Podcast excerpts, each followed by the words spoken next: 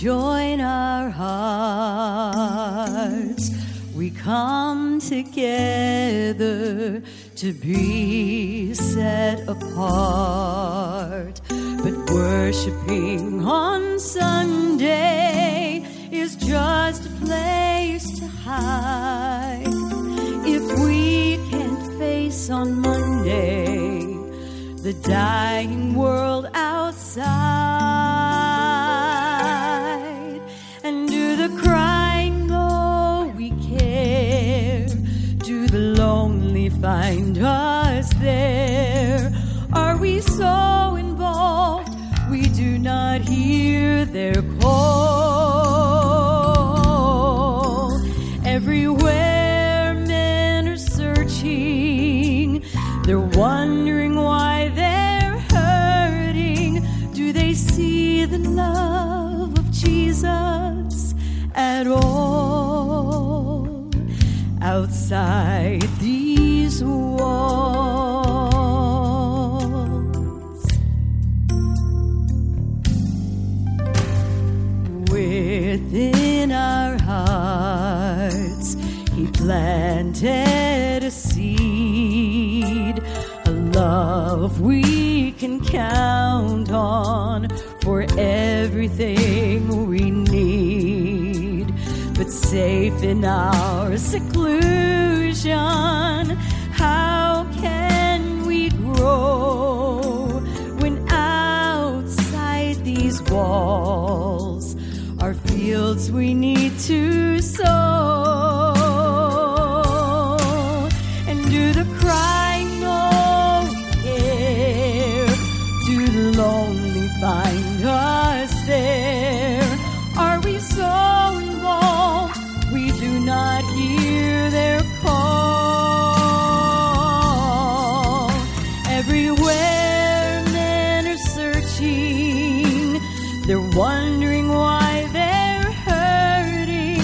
Do they see the love of Jesus at all outside these walls? Lord, through our lives, please let others see your love reflecting through us perfectly.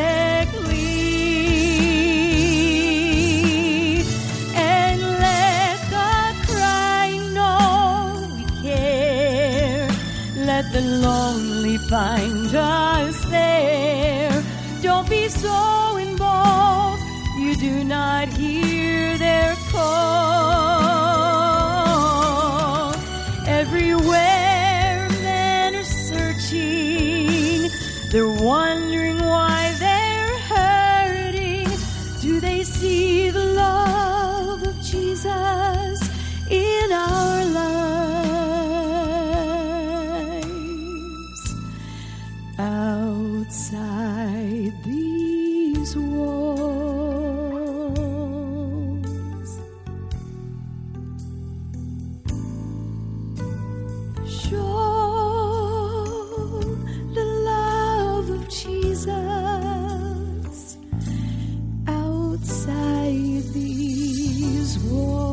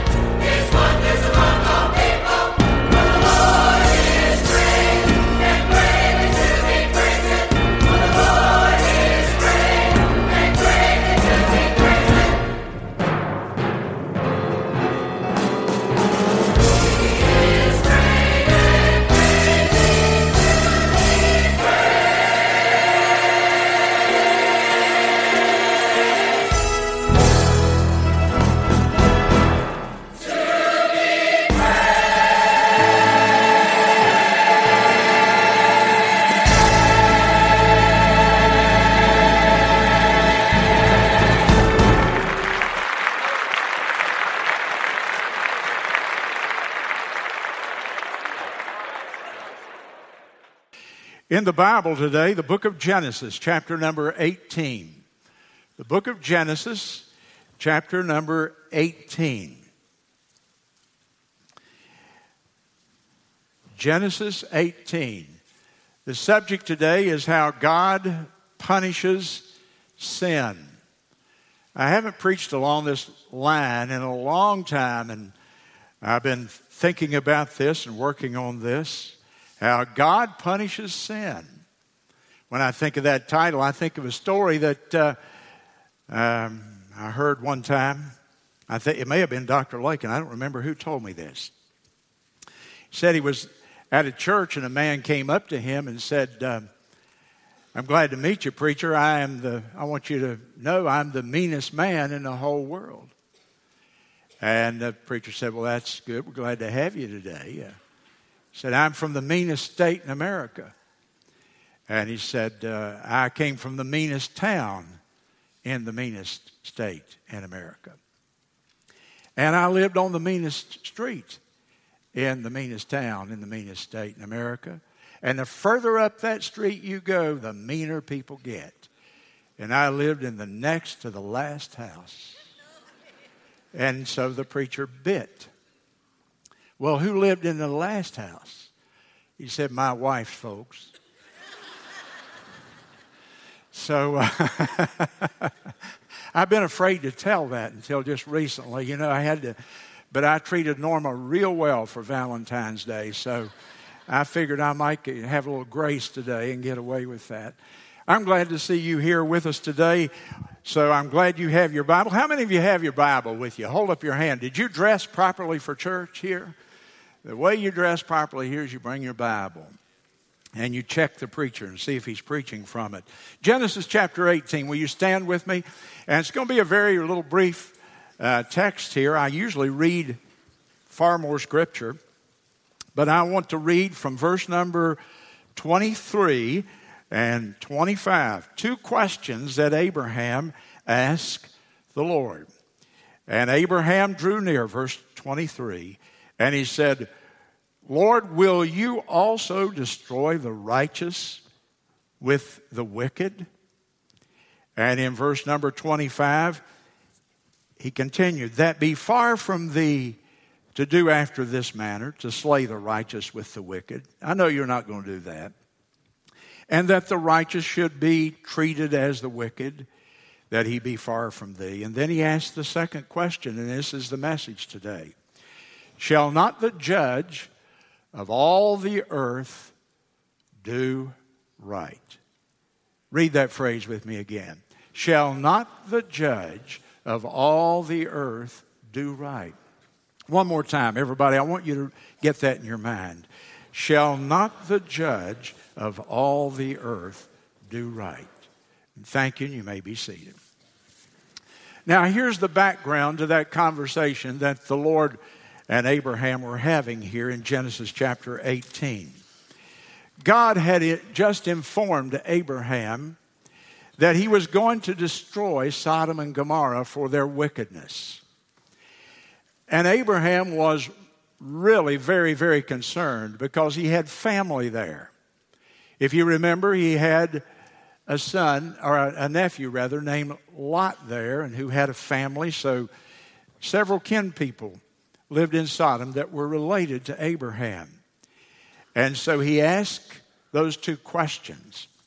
First of all, "Lord, you're not going to destroy the righteous with the wicked, are you?" And secondly, "Will not the judge of all the earth do the right thing?" And what a question. I believe that Abraham's question is the question of many people today and have been throughout the years, multitudes of people. I believe down in our hearts often we say, "Will God really do right? Can God be trusted to absolutely do the right thing?" And lurking, I think, in the minds of many people, though they never express it, they're not going to say it, but lurking down in their minds is this vague suspicion, maybe even a little bit of dread, that God can't be absolutely relied upon to do right, will the judge of all the earth do right? A profound question when you think about it. Now, the reason that a lot of people have that suspicion and that dread that God may not do the right thing regarding their loved ones and their friends or even themselves is I think there is a very distorted view of hell as the Bible teaches it. And that many people's ideas of hell came from Dante's Inferno or from some secular literature source or from television. I distinctly remember watching a program, and I preached about it. It so touched me that back years ago, I was watching one of the late-night television shows, and they were talking about hell. And they were sarcastically laughing about it. Well, I know if I'm going to go, all my friends are going to be there too, and you're going to be there with me. And they joked about it. And you hear that kind of conversation from ignorant people sometimes about the nature of hell and its punishment.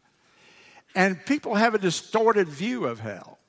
I've also heard Baptist preachers, to my chagrin, get up and by the time they got through describing the punishment of sin, they had made God into some sort of divine torturer. Well, that's not who God is. You didn't get that from the Bible. They have made God into some sort of sadistic fiend who is going to enjoy torturing people in hell forever. That's not what the Bible teaches. Get your ideas about everything about the Christian faith from the Bible. You don't get them from a preacher. You don't get them from a book, a movie, a conversation from Dante's Inferno. You get them from the source, from God's Word itself. If you'll always do that, you'll be very balanced. You'll be on safe ground. And because of this distorted idea of how God punishes sin, that we make him this sadistic torturer of some kind, there's a lot of people that are skeptics.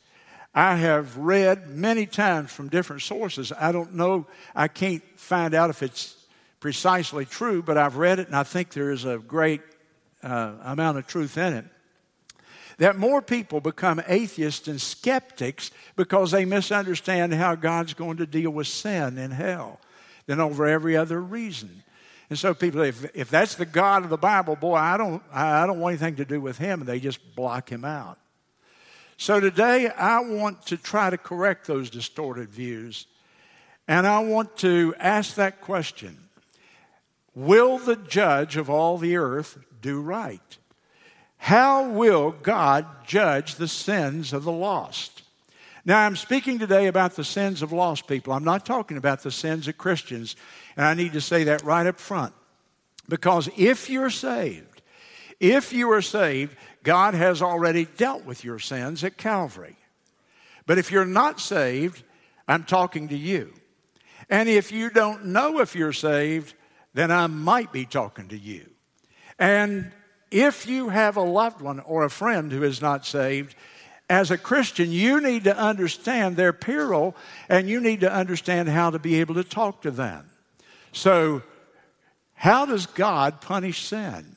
Will the judge of all the earth do right? Can we depend upon that? Number one, if you're taking notes with me, there'll be 3 points. Number one, God will punish all sin. God will punish all sin.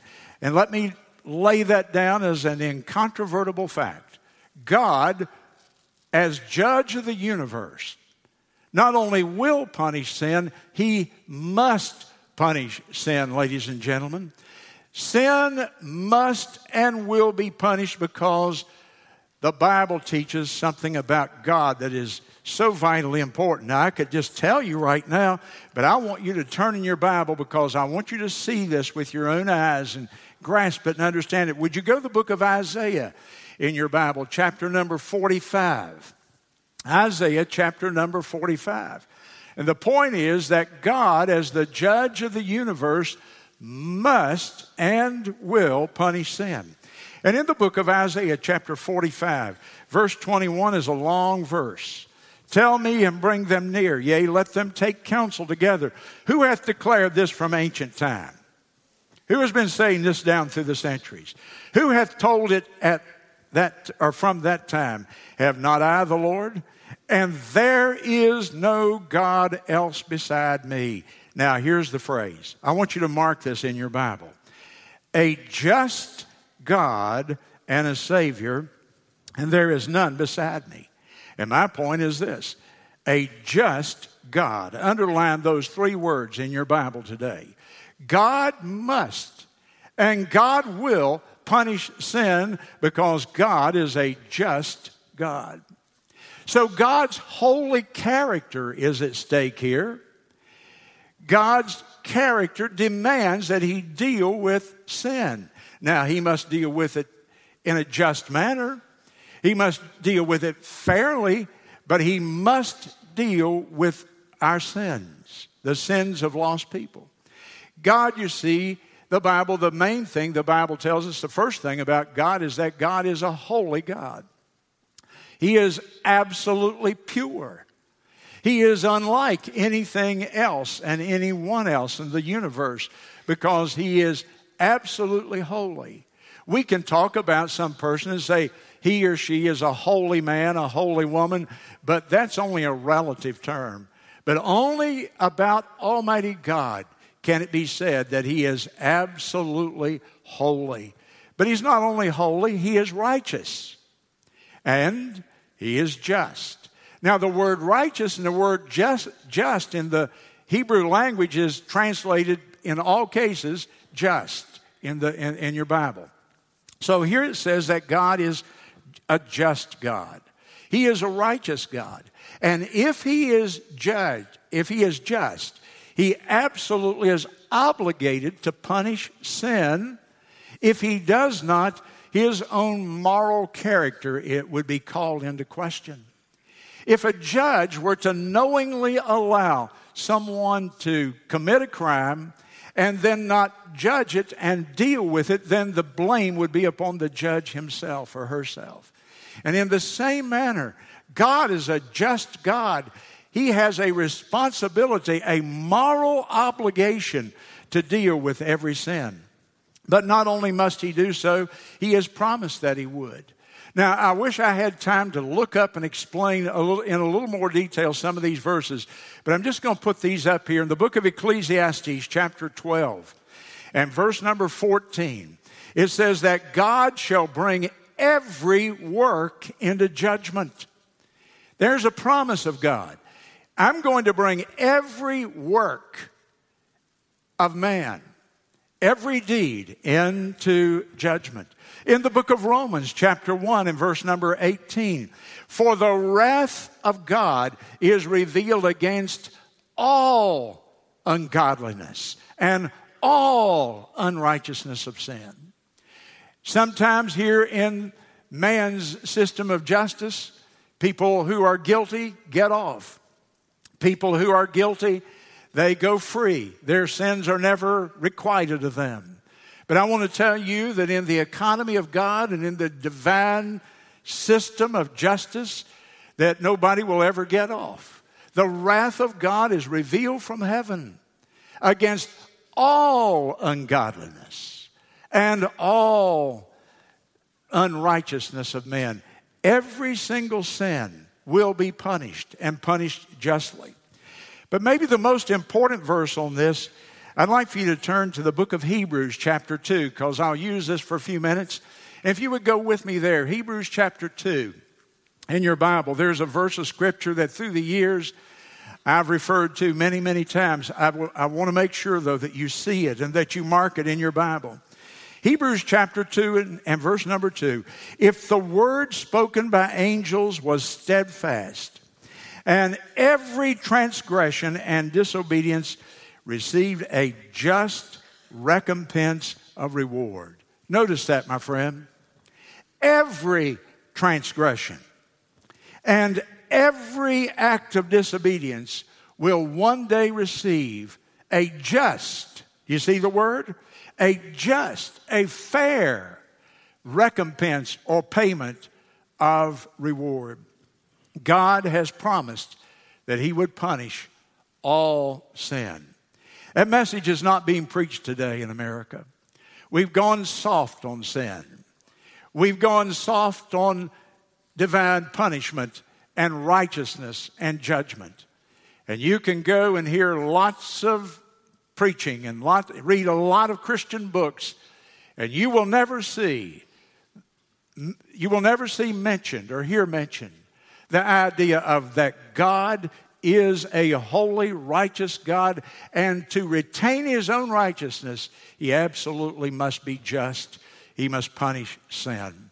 So to answer Abraham's question in Genesis 18 and 25, will the judge of all the earth do right?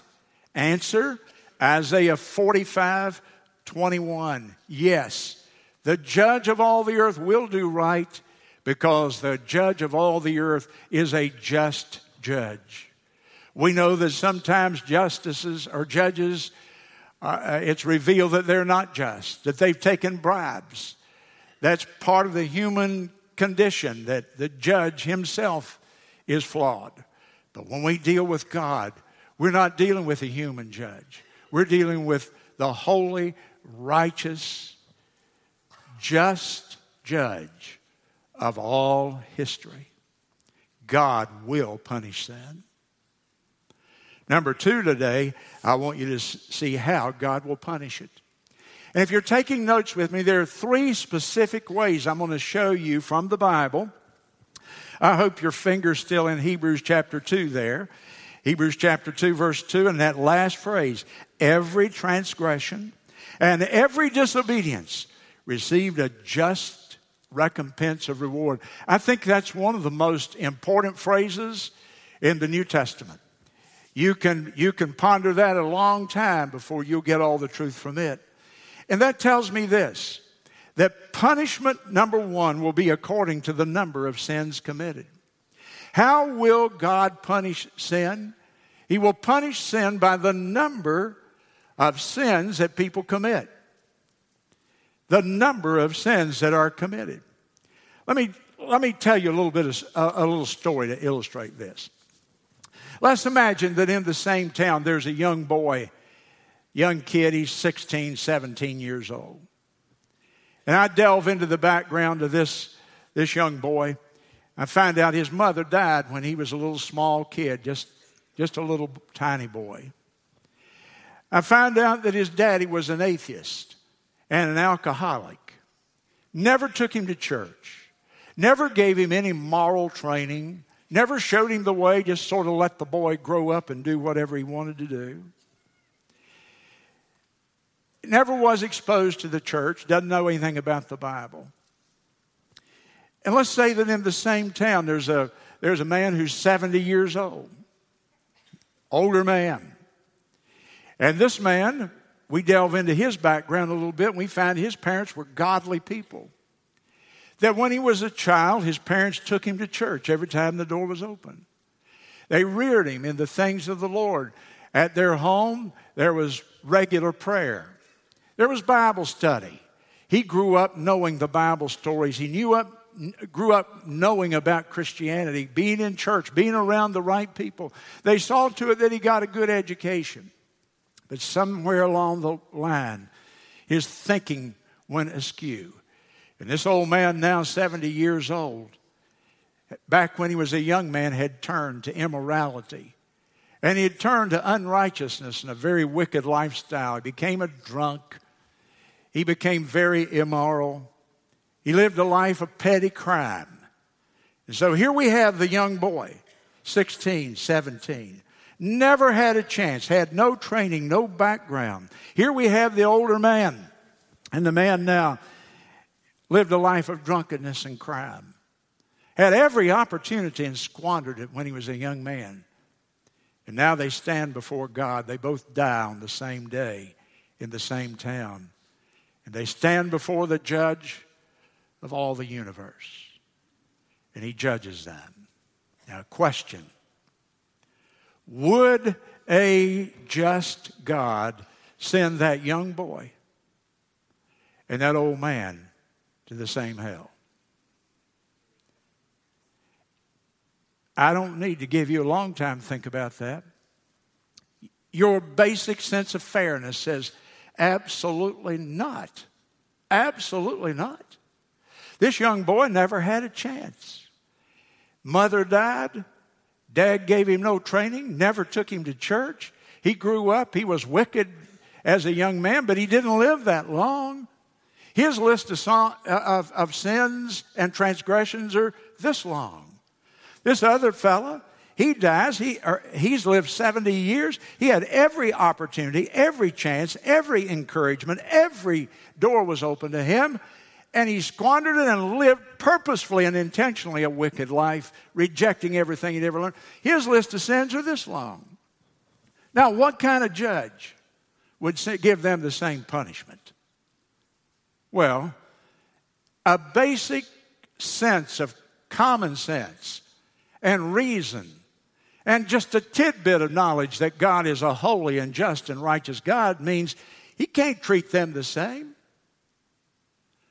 Now, the average person on the street thinks that hell's one big hot place, and there's Hitler over there, and there's their moral neighbor right next to Hitler. Well, where'd you get that?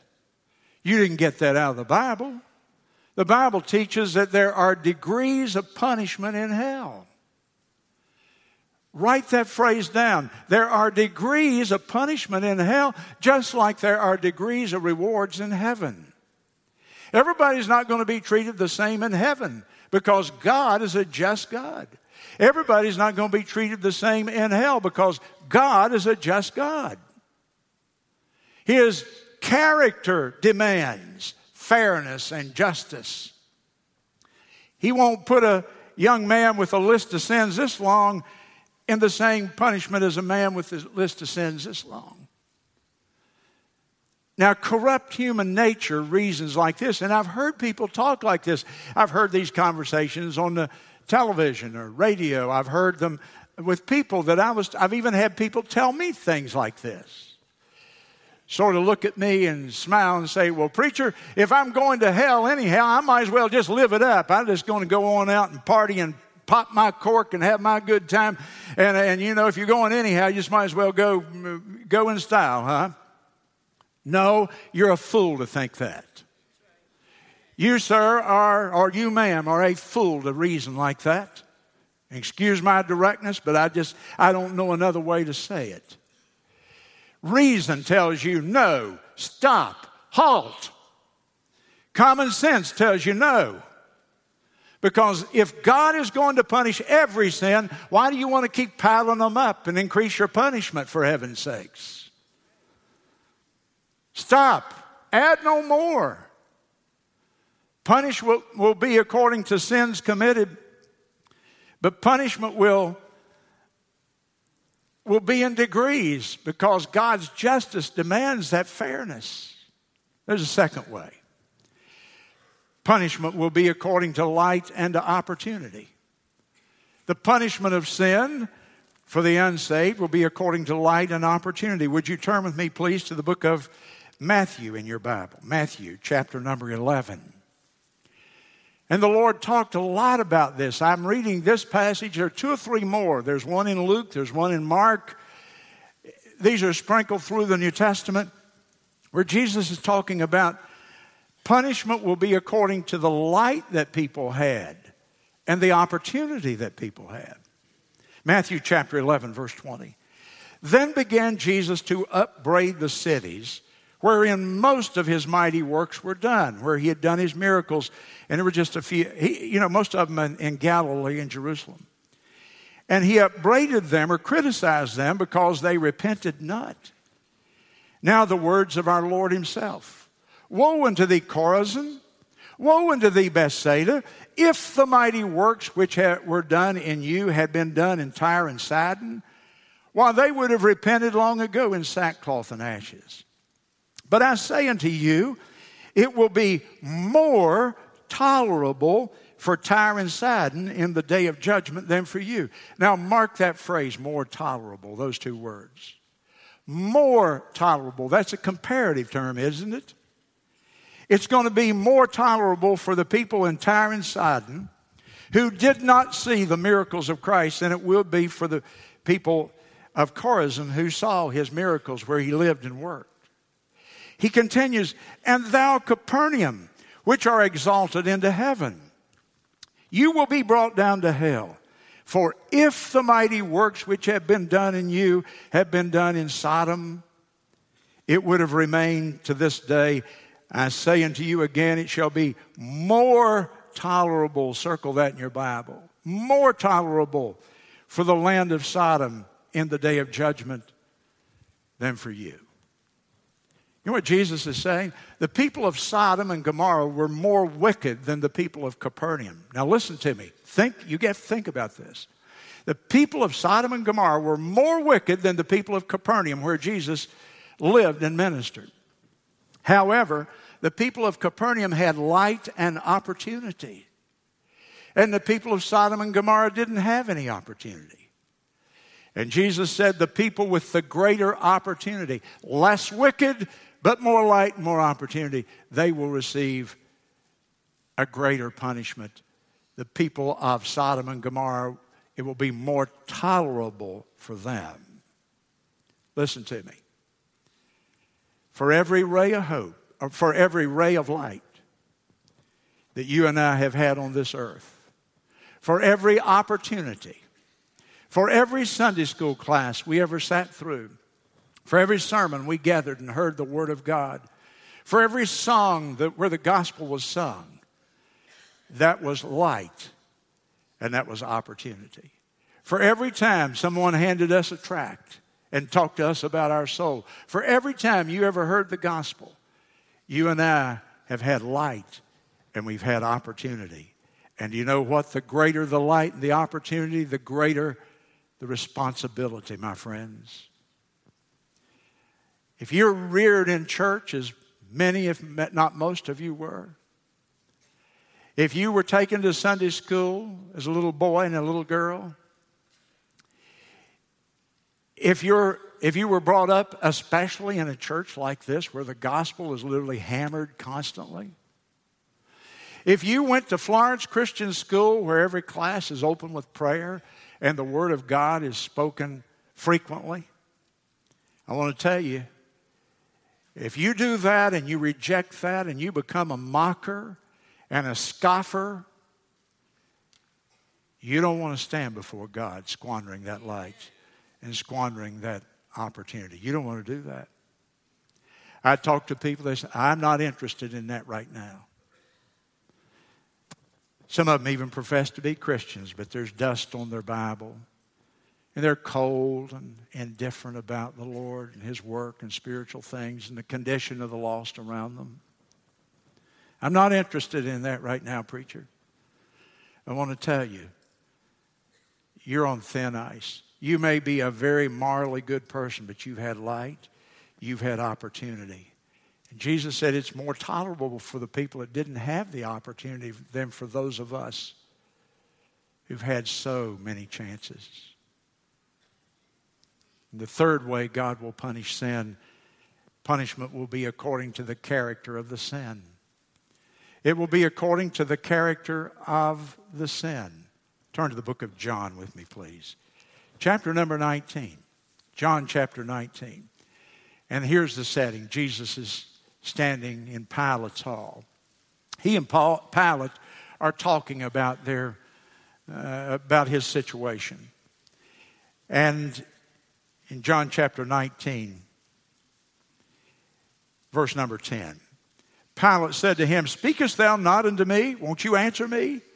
Don't you know that I have power to crucify you and I have power to release you?" And Jesus looked at him and said, "You have no power at all against me except it were given you from above. Therefore, he that hath delivered me unto you hath the greater sin." He that delivered me unto you. What is he talking about? Who delivered Jesus to Pilate? Well, Judas did. Do you remember? He kissed him in the garden to identify him. And Jesus said, he that delivered me to you has the greater sin. There's a difference in the character of sins that people commit. Who delivered Jesus to Pilate? Caiaphas, the high priest. After Judas kissed him and he was arrested, he went to Caiaphas, the Jewish priest. He didn't have any authority for capital punishment, so he sends him to the Romans. He wanted to kill him, but he couldn't. He didn't have the authority legally. And so he sends him to Pilate. Now, Pilate stands here and sneers, don't you know I have the power to crucify you or to let you go? And Jesus said, you don't have any power at all unless it was given to you from above. Your very life in your nostrils is because of God's grace in your life, Pilate.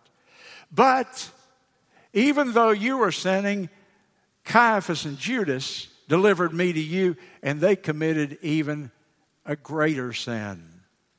Now notice that, write that or note that in your Bible. Circle those words, the greater sin, the greater sin. All sins are not the same. Do you get that, folks? All sins are not the same. We preachers, I may have confused this because we preach sometimes and tell people, look, one sin is enough to make a sinner from you. How many times do you have to steal to be a thief? Once. How many times do you have to kill to be a murderer? Once. How many times do you have to sin to be a sinner? Once. True, that's true. All have sinned and come short of the glory of God. However, we're not talking about just sinning once here. We're talking about sins and comparing many sins and their character, and all sins are not the same. In Mark chapter 12, Jesus is talking to the scribes. And he says, or he's talking about the scribes to the people. And he says, these, referring to the scribes and Pharisees, the hypocritical religious leaders, they shall receive greater damnation. Greater damnation. All sin is not the same. And you and I who have had so much knowledge and so much opportunity, the people in America where there's Christian radio and Christian TV and churches on every corner, we've had so much opportunity, so much light, and we go on and sin and we blow it off. Oh, you know, all sin's the same. If you sin, you sin. The proof that it's not is that in the Bible, God did not say all sin is the same, therefore everything gets the same punishment. The fact that different sins receive greater or lesser punishment is proof that God doesn't view them as being all morally equivalent. The sin of murder can't be equated to the sin of shoplifting, for heaven's sakes. Common sense tells us that. So there's different penalty for murder than there is for shoplifting. All sin is not the same.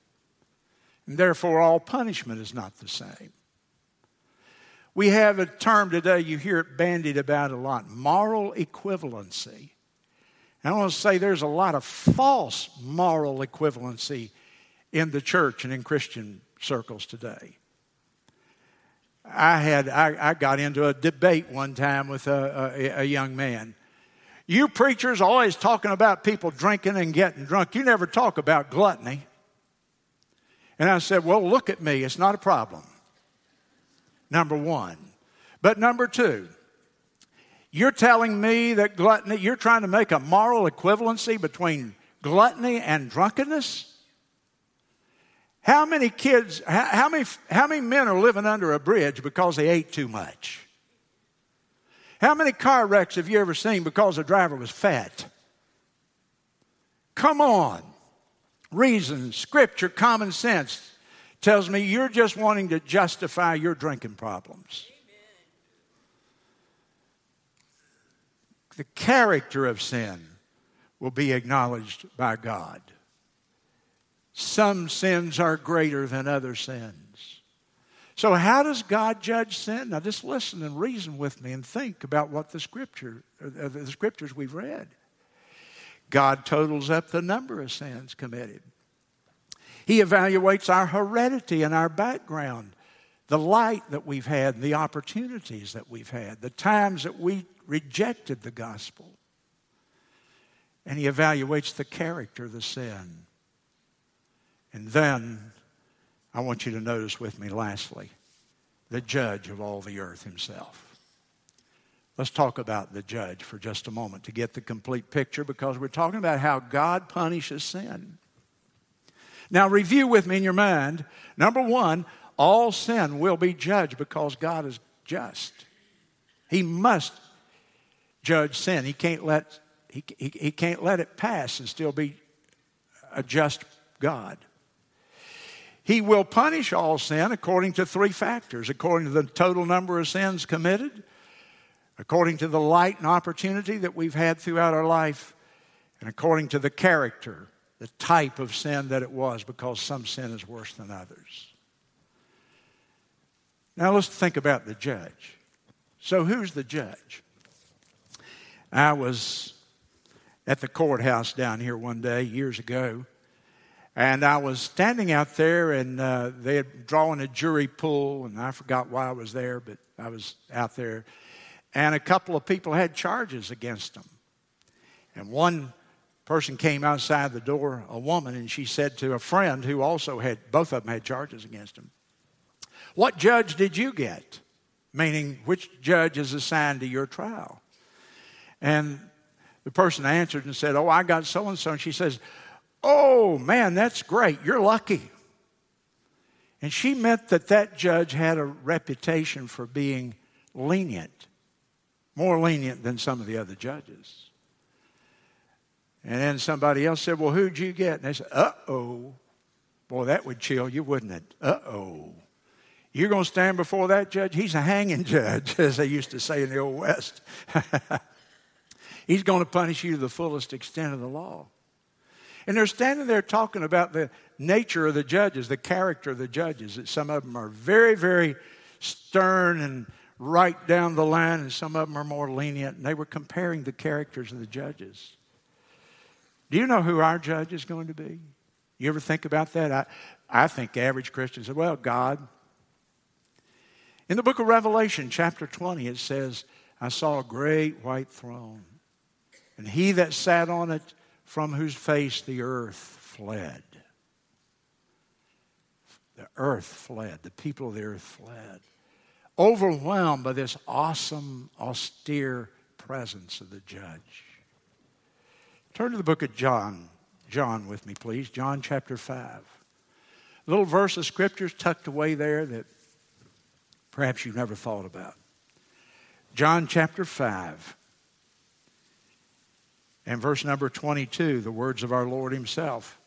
"For the Father judgeth no man, but hath committed all judgment to the Son." The Father judgeth no man, but he's committed all judgment to the Son. Now look up here with me. I don't want you to miss something I'm going to say. I don't know that you've heard it very many times. The one who bore your punishment on the cross will one day hand down your sentence. The one who bore your punishment on the cross will one day be the sentencer. What an awesome thought. I don't know what that will look like, but in my mind I picture this big mahogany bar. This is not Bible, this is Bill. But I just have a mental picture that he sits there resplendent in his white robes, the nail scars evident in his hand. And this person comes who is a Christ rejecter. And the lovely Lord Jesus, the judge of the universe, leans forward, not with a look of anger or a look of disgust, but a look of questioning, like, "I don't understand." And words something like this proceed from his lips: "You mean that after all I did for you, you mean that after I left heaven and for 33 years gave up the glories of heaven and lived on this sin-cursed earth, you mean that after I was born in that stable with the cows and the chickens, you mean that after you were instructed and taught, you rejected me after you heard about me dying for your sins? And with a look of hurt and puzzlement, how could you do that? How could you reject the one who died and suffered for your sins? And he says, depart from me. Depart from me. God will punish sin. He will punish it according to the number of the sins committed. He will punish it according to the light and opportunity, heredity and environment. He will take into account the character of the sin itself. And because he is just, every person will be treated justly. Nobody will be punished more than their sin would require, and nobody will be punished less than their sin will require. I'm speaking about the people who have rejected Christ, not the sin of the Christian. I'll talk about that in another message real soon. Our heads are bowed. You have heard my message this morning on how God punishes the sins of lost people. The message was specifically directed to those who do not know for sure that their sins are forgiven and that they are Christians. But you know, there's no reason for you to ever be punished for one of your sins in eternity, because the good news, which we call the gospel, is that Christ came into the world to save sinners. That's people who have not received Christ as Savior. Every one of us have sinned. We're all sinners. But Christ took our place. Christ became our substitute. And that day on the cross, he voluntarily and willingly was punished for my sins and for yours. And not for just part of them, but for all of them. And if today you are willing to turn from your sin and to turn from him, in the church, we call that repentance. If you'll turn from your sin and turn to the Savior, if you will trust him and depend upon him, rely upon him for your salvation, he has promised you that he would come into your life, that he will save you, that your sins will be covered by the blood of the Lord Jesus Christ from what he did on Calvary, that you'll be forgiven and you'll have eternal life. My, what an offer. God so loved the world that he gave his only begotten Son, that whosoever, that includes you, whosoever believeth in him, depends upon him, relies upon him, that person will have everlasting life. Right now, right where you are, just pray that prayer sincerely and from your heart.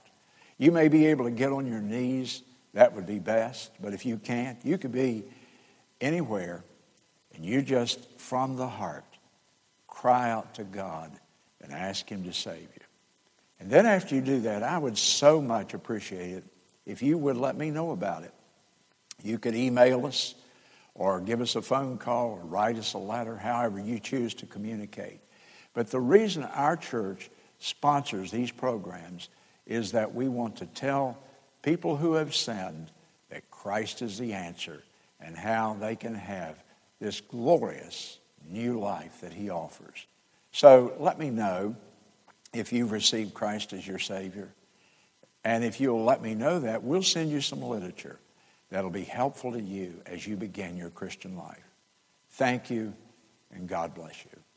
Thank you for tuning in to this week's edition of the Baptist Temple Hour. If you would like a copy of today's program, send your request and payment to the Florence Baptist Temple, P.O. Box 12809, Florence, South Carolina, 29504. Be sure to include today's date and the title of today's message, and please allow 2 to 3 weeks for delivery. For more information about the Florence Baptist Temple, visit our website at www.fbt.org. We also want to extend to you an invitation to join us in person. Sunday school starts every week at 9 a.m., and the service begins immediately following at 10:30. Once again, the church family at the Florence Baptist Temple wants to thank you for tuning in this week, and we hope to see you next week for another edition of the Baptist Temple Hour.